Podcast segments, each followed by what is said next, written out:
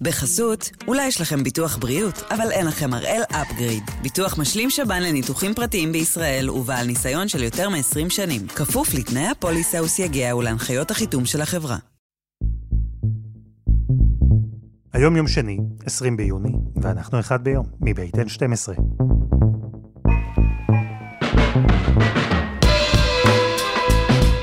אני אלעד שמחיוף ואנחנו כאן כדי להבין טוב יותר מה קורה סביבנו, סיפור אחד ביום, כל יום.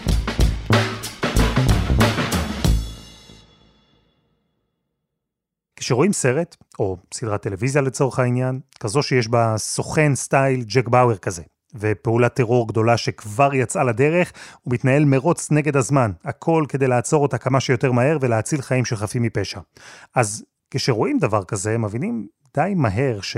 אירועים כאלה לא באמת קורים ככה במציאות. וגם אם איכשהו כן, זה מאוד, מאוד נדיר.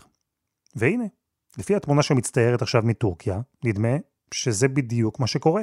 כי ההוראה כבר ניתנה, והמחבלים יצאו לדרך, ובמאמץ משולב, הגרסה הישראלית והגרסה הטורקית של ג'ק באואר מנסים לעצור עכשיו את המחבלים האלה כמה שיותר מוקדם, לפני שיצליחו לפגוע בחפים מפשע.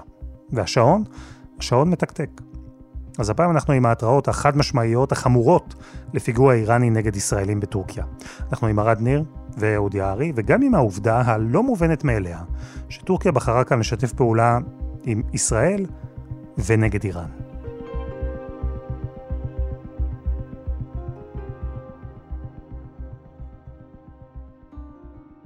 ארד, שלום. שלום אלעד. איפה אנחנו תופסים אותך? אתם תופסים אותי מעל אה, כיכר טקסים בחדר אה, מלון שעושה רושם אה, בסביבה מאובטחת היטב. הטורקים הגבירו מאוד מאוד את האבטחה גם בכיכר עצמה, שגם ככה היא שורצת סוכני חרש, מדבר על כיכר טקסים, וגם במתחם המלונות שסמוך אליה. בסוף השבוע הזה אני מרגיש שיש פחות ישראלים בעיר, פחות מזדהים, פחות מזהים, אבל טורקיה מאוד הגדילה את כוחותיה כאן באזור, לא באיסטנבול כולה אני חייב לציין, אבל בהחלט באזור שהישראלים מתגוררים בו בלילות, הוא מאובטח הרבה יותר. מבחינה ציבורית פומבית, יש אווירה של מתח בטורקיה? מדברים על מה שקורה, או שזה עדיין בגדר אירוע ישראלי? אין אירוע בטורקיה, אין אירוע בטורקית, בוא נגיד את זה ככה. גם אין אירוע באנגלית, בגרמנית, בהולנדית אה, וביפנית, או בשפות של שאר התיירים אה, שמגיעים לכאן. היום דרך אגב אה, הסתובבנו ושאלנו תיירים אחרים האם הם מודעים למה שקורה מסביב. Seems okay, quiet, nice, good vibes. Is there something we have to know? tell me, tell me. זה פחות או יותר אה, השיח אה, שהיה לי כאן היום עם אה, תיירים מהמדינות שמניתי. טורקיה עושה ככל יכולתה מצד אחד לעזור לישראל, מן הצד השני להעביר את האירוע הזה כמה שיותר מהר ואפילו להסתיר אותו. כי קודם כל, התיירות כאן שחוזרת אחרי שנות הקורונה היא חיונית כאוויר לנשימה, הכלכלה קורסת, טורקיה מאוד מאוד אטרקטיבית לתיירים, והיא לא יכולה להעלות על דעתה מה יקרה אם תיירים בכלל יפסיקו להגיע לכאן. מכיוון שכך, זה אינטרס טורקי ראשון במעלה לסייע למדינת ישראל כדי שזה ייגמר ויעבור כמה שיותר מהר. למה האיראנים בחרו דווקא בטורקיה בניסיון הזה לפגוע בישראלים? שאלה מצוינת. התשובה הבנאלית הראשונית שיש להם גבול של מאות קילומטרים, אז נורא קל לעבור. אבל כמו שאמרתי, זאת תשובה בנאלית. תראה, בטורקיה פועלים הרבה מאוד ארגוני טרור מכל הסוגים ומכל המינים. אה, יש כאן אה, משרד גדול של חמאס, יש כאן אה, את ה-PKK, המחתרת הכורדית, יש כאן תאי מחתרת ארמנים רדומים יותר ורדומים פחות. כלומר, מבחינת האיראנים, הם לא צריכים לשלוח לכאן חוליה שהתאמנה בפרברי טהרן או איספהאן כדי לבצע את הפעולה, הם יכולים ליצור קשר עם שורה של ארגונים מקומיים, את חלקם הם מכירים מימי ההברחות כדי לעקוף את הסנקציות של טרום הסכם הגרעין. אז אה, גם לאיראן יש כאן אה, תשתית וידע איך להגיע אל האנשים האלה, ואנחנו גם שומעים, כולל מהתדרוכים שניתנים אה, לכתבים בארץ, אנחנו שומעים שזה לא בהכרח איראנים, זה לא אנשי כוח קוץ שאמורים לבצע את הפיגוע נגד הישראלים כאן, אלא ארגונים מקומיים, האיראנים רק צריכים אה, לבחור ולשמור על הקשרים לאורך זמן כדי שזה יצא אל הפועל. מה אנחנו בעצם יודעים על המצב עכשיו? האזהרות, אה, או אתה יודע מה, זה כבר לא אזהרות, זה כבר ממש הוראות, אולי גם תחנונים. הכל נשמע מאוד דרמטי. ההוראה לבצע פיגוע כבר ניתנה? הניסיון הזה קורה עכשיו, בשטח, בזמן שאתה ואני מדברים? תראה, מבחינת המידע שגורמי ביטחון מתדרכים את התקשורת והכתבים הצבאיים והמדיניים בעיקר אה, בארץ, החוליות כרגע מסתובבות בשטח, מחפשות ישראלים. זה המידע שיש לנו, נאמר לישראלים ביום שישי בלילה, אל תצאו מהחדרים, וצריך להימנע מלהגיע לאיסטנבול ככל שניתן, ואם נמצאים באיסטנבול, להסתגר בחדר. אלה ההנחיות, זה דרמטי, אני לא צעיר, אני לא זוכר שהיו כאלה הנחיות לישראלים באיזשהו מקום כל כך הרבה זמן, כל כך קיצוניות. ערד, תודה ותשמרו על עצמכם. תודה אלעד, אנחנו משתדלים. האירוע הזה, האירוע הכמעט הוליוודי הזה, שבו ניסיון פיגוע יצא לדרך וסוכנויות ביון מנהלות מצוד כדי למנוע אותו, הוא חלק ממלחמה לא רשמית, לא בדיוק מוכרזת, שמתנהלת בין איראן לישראל. אנחנו דיברנו על זה כאן, בתשעה ביוני, בפרק שנקרא חיסולים באיראן. והאירוע הזה אומר הרבה על היחסים שבין איראן לישראל, הוא אומר הרבה גם על היחסים שבין טורקיה לישראל. הנשיא הרצוג שוחח אתמול עם ארדואן, שר החוץ לפיד ייסע לטורקיה בהמשך השבוע, אבל יש עוד צלע במשולש הזה, והצלע הזו חשובה. היא מעניינת. יותר מזה, היא יכולה להיות קריטית לעתיד של המזרח התיכון. וזו הצלע שבין טורקיה לאיראן. אהוד יערי, שלום. שלום אלעד. טורקיה ואיראן אלו שתי מדינות עם הרבה מאפיינים דומים. הן מדינות מוסלמיות גדולות, משמעותיות באזור, אבל גם כל אחת מהן שואפת בעצמה להיות uh, מעצמה אזורית לפחות. וזה נכון היום. אבל אהוד, אני רוצה שתיקח אותי אחורה להיסטוריה של שתי המדינות האלה. תראה, שתי אימפריות, אחת בשלב מסוים uh, הופכת להיות שיעית. האימפריה העות'מאנית וכמובן טורקיה היום זה המעצמה הסונית הכי גדולה שהייתה אי פעם. שתי האימפריות האלה מתקדשות ביניהן בלי סוף על אה, שליטה והשפעה באזורים שונים, ובאיזשהו שלב הם מגיעים למסקנה לאט לאט שהם מתישים את עצמם אה, אה, לדעת, אה, המדינות האלה נעשו מאוד מאוד מרותקות לבעיות הפנים שלהם, שעל כן ה, להילחם על אזורי הספר לא, לא הייתה ממש אה, במרכז על הפרק. זאת אומרת, המלחמה האחרונה בין פרס, כפי שהיא נקרא אז, לבין האימפריה העות'מאנית, הייתה ב, בדיוק לפני 200 שנה, וב-200 השנים האחרונות לא היו ביניהן אה, מלחמות. לשמור על מצב כזה של אה, אי לוחמה, אני לא יודע אם אפשר לקרוא לזה שלום, אבל אי לוחמה, בטח. לשמור על זה כל כך הרבה שנים, זה דבר שמצריך הרבה עבודה והרבה נחישות, בטח במקום כמו המזרח התיכון. איך נראים היחסים בין שתי המדינות האלה? תראה, יש, אה, אה, היות ו-200 שנה שתי המדינות האלה לא במצב מלחמה זו עם זו, התפתחו יחסי מסחר מאוד מסועפים ביניהם. הרבה תקופות, כולל בשנים נאמר עד לפני עשור ומשהו, הרבה תקופות של שיתוף פעולה, כל מיני חוזי ידידות והפגנות של אחווה, ואיזושהי תחושה של סולידריות, כן, עד גבול מסוים, אה, כשתי מדינות מוסלמיות. ופה צריך לזכור, שתי המדינות האלה כ-80 מיליון תושבים, אבל הכלכלה האיראנית היא שליש מהכלכלה הטורקית. וזה במצב ששתי המדינות האלה במשבר כלכלי נורא. הלירה הטורקית בקרשים, הריאל האיראני בקרשים, אינפלציה דוהרת, באיראן יש גם הרבה הפגנות עכשיו, בהרבה ערים, על רקע כלכלי, סובסידיות וכולי.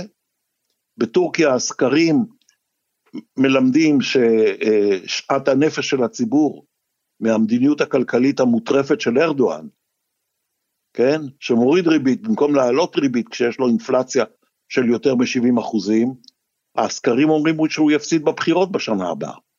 אבל אלה שתי מדינות עם תיאבון גדול, ששרויות במצוקה כלכלית באמת קשה. עכשיו זה הכל, אני לא אומר, לא הייתי אומר מתפוגג, אבל האווירה הזאת משתנה.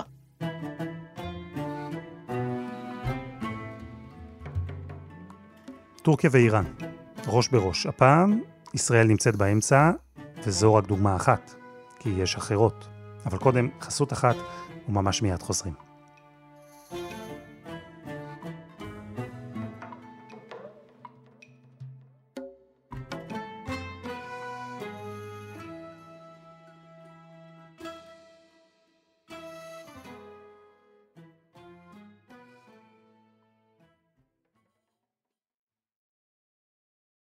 בחסות, אולי יש לכם ביטוח בריאות, אבל אין לכם הראל אפגריד. ביטוח משלים שב"ן לניתוחים פרטיים בישראל ובעל ניסיון של יותר מ-20 שנים. כפוף לתנאי הפוליסה וסייגיה ולהנחיות החיתום של החברה.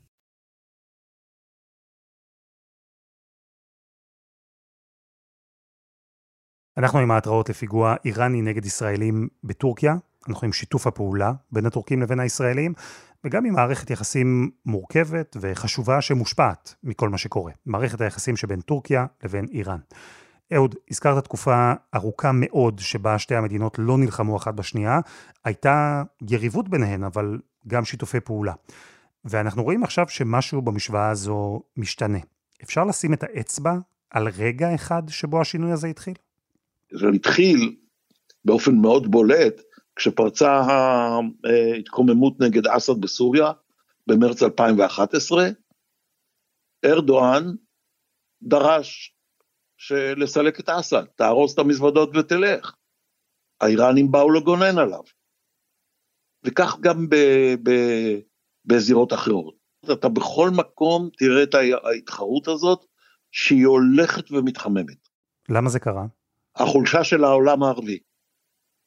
החולשה של העולם הערבי, הקריסה של חלקים גדולים של העולם הערבי, ההתרוששות של מדינות ערביות, לא אחת ולא שתיים, הפחדים של אה, מדינות המפרץ הפרסי, אה, כל אלה מאיצים תהליך שבו איראן וטורקיה מוצאות את עצמם עם אינטרסים אה, מנוגדים. ארדואן עשה שינוי של 180 מעלות במדיניות שלו. הוא הגיע למסקנה שהוא צריך לחפש שותפות עם המדינות בעולם, הגדולות בעולם הערבי. למען השותפות הזאת, הוא מוכן לוותר על התמיכה המסורתית, הרגשית, ההיסטורית שלו בתנועת האחים המוסלמים. זה לא פשוט מבחינתו. אבל התפיסה שלו את ה... נקרא לזה הגיאו-אסטרטגיה שמתפתחת במזרח התיכון, מחייבת אותו לעשות את זה. טורקיה לא רוצה, וזה לא חשוב אם זה ארדואן או מחר מישהו אחר, טורקיה לא רוצה אה, אה, להתבונן דרומה ולראות מרחב ערבי, ערבי שנתון להגמוניה איראנית. וארדואן, הוא הבין שהדרך שהוא הלך בה התנגשות עם סעודיה, התנגשות עם מצרים, התנגשות איתנו אה, וכולי, שזה לא מוליך אותו לשום מקום.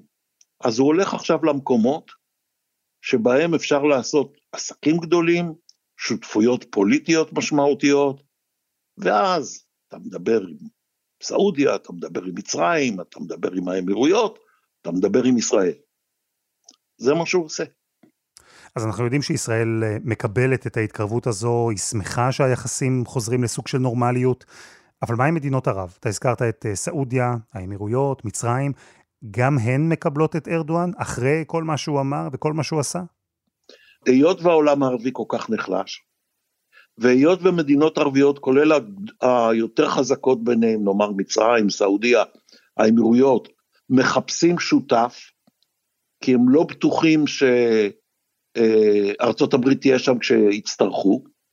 הם אה, רואים את אה, רוסיה, כמובן בזמן האחרון, במערומיה, מי להם אה, שותף יותר טבעי מטורקיה, כאשר ארדואן מוכן לזחול על הברכיים. תזכור מה קרה, היה הרצח המזעזע של העיתונאי ג'מאל חשוקג'י באיסטנבול, ניסרו את גופתו, ארדואן השתולל, התחיל משפט אה, באיסטנבול נגד הנאשמים, בפניהם, שלא בפניהם, וארדואן עכשיו אה, דחק את הכל לפינה. הוא בא ל... להתחנף ל-MBS, כן, למוחמד בן סלמן, יורש היצר הסעודי, שאותו הוא האשים אישית באחריות לרצח של חשוקג'י. הוא לקח את המשפט וזרק אותו מאיסטנבול לסעודיה, כל אחד מבין מה היו התוצאות של המשפט הזה, הוא בלע אה, את הכובע, והוא מוכן לעשות את זה. וביום רביעי אה, מוחמד בן סלמן אה, יבוא לאנקרה. והאיש הזה, שארדואן תיאר אותו כרוצח,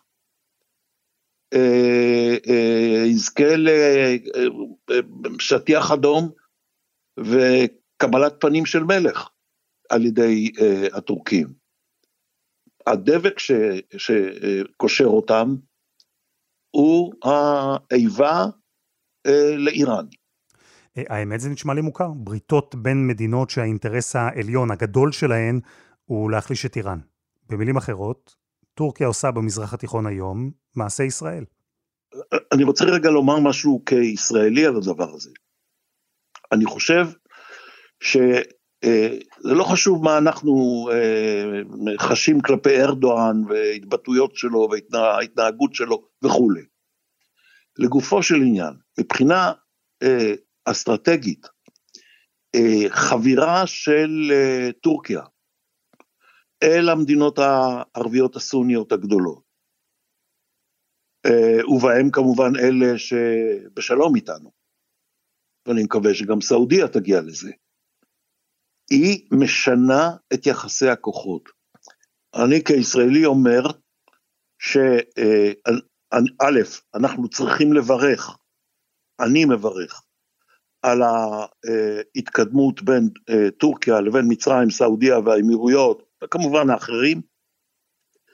אני חושב, כמו רבים בממשל האמריקני, שצריך לעשות מאמצים גדולים כדי אה, שטורקיה תישאר במערב, אני חושב שיש לנו עניין גדול בשיקום. לא רק בתיירות לטורקיה, בשיקום. היחסים הקרובים ככל שניתן עם טורקיה, גם בתחום הביטחוני, המודיעיני וכולי, ואני הקטן באלפי מנשה חושב שזה נכון. זהו, אבל לאן זה יכול להגיע, לדעתך? אנחנו יכולים לראות, uh, מה, תרחיש שבו יחד עם דגלי ארה"ב וישראל שורפים בטהרן גם את uh, דגל טורקיה? או מה, לחזור מאות שנים אחורה לתקופה שבה שתי המעצמות האזוריות האלה ממש נלחמו אחת בשנייה? זה, זה אפשרי? תראה, אני חושב שאני לא רואה תסריט של uh, uh, מלחמה על גבול איראן-טורקיה בין שתי המדינות האלה. לא רואה דבר כזה. המסורת הזאת של 200 שנים של אי לוחמה היא מאוד חזקה, יש לה משקל עצום, אבל באזורים האחרים אה, התגרות כבר התחילו ולדעתי אה, ילכו ויחריפו.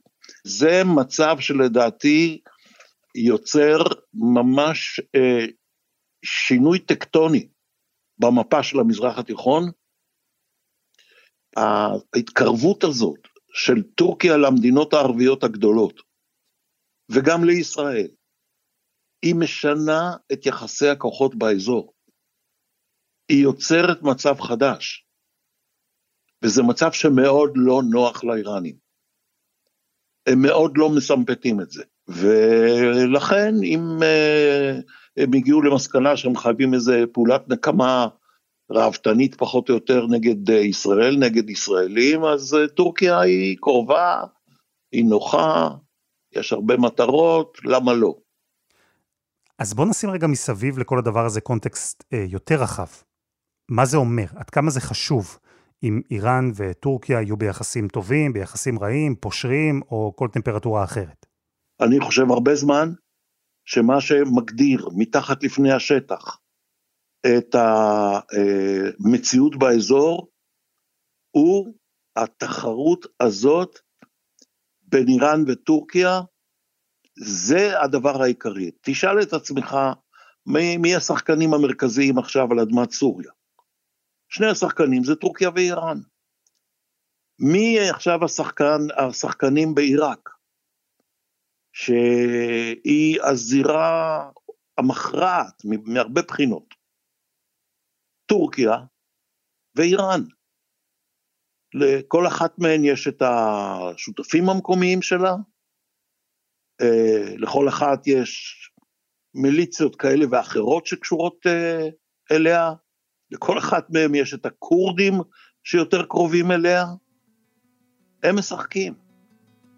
זה המשחק החדש. ובכל מקום שתלך, תלך לסומלי, תלך לתימן, תלך ללוב, איפה שאתה רוצה, אתה תפגוש את שתי המדינות האלה משני צידי המתרס. אהוד, תודה. תודה רבה, אלעד. וזה היה אחד ביום, של N12. אנחנו מחכים לכם בקבוצה שלנו בפייסבוק, חפשו אחד ביום, הפודקאסט היומי. העורך שלנו הוא רום אטיק, תחקיר והפקה דני נודלמן, רוני ארני ועדי חצרוני, על הסאונד דור קלמר, יאיר בשן יצר את מוזיקת הפתיחה שלנו, ואני אלעד שמחיוף, אנחנו נהיה כאן גם מחר.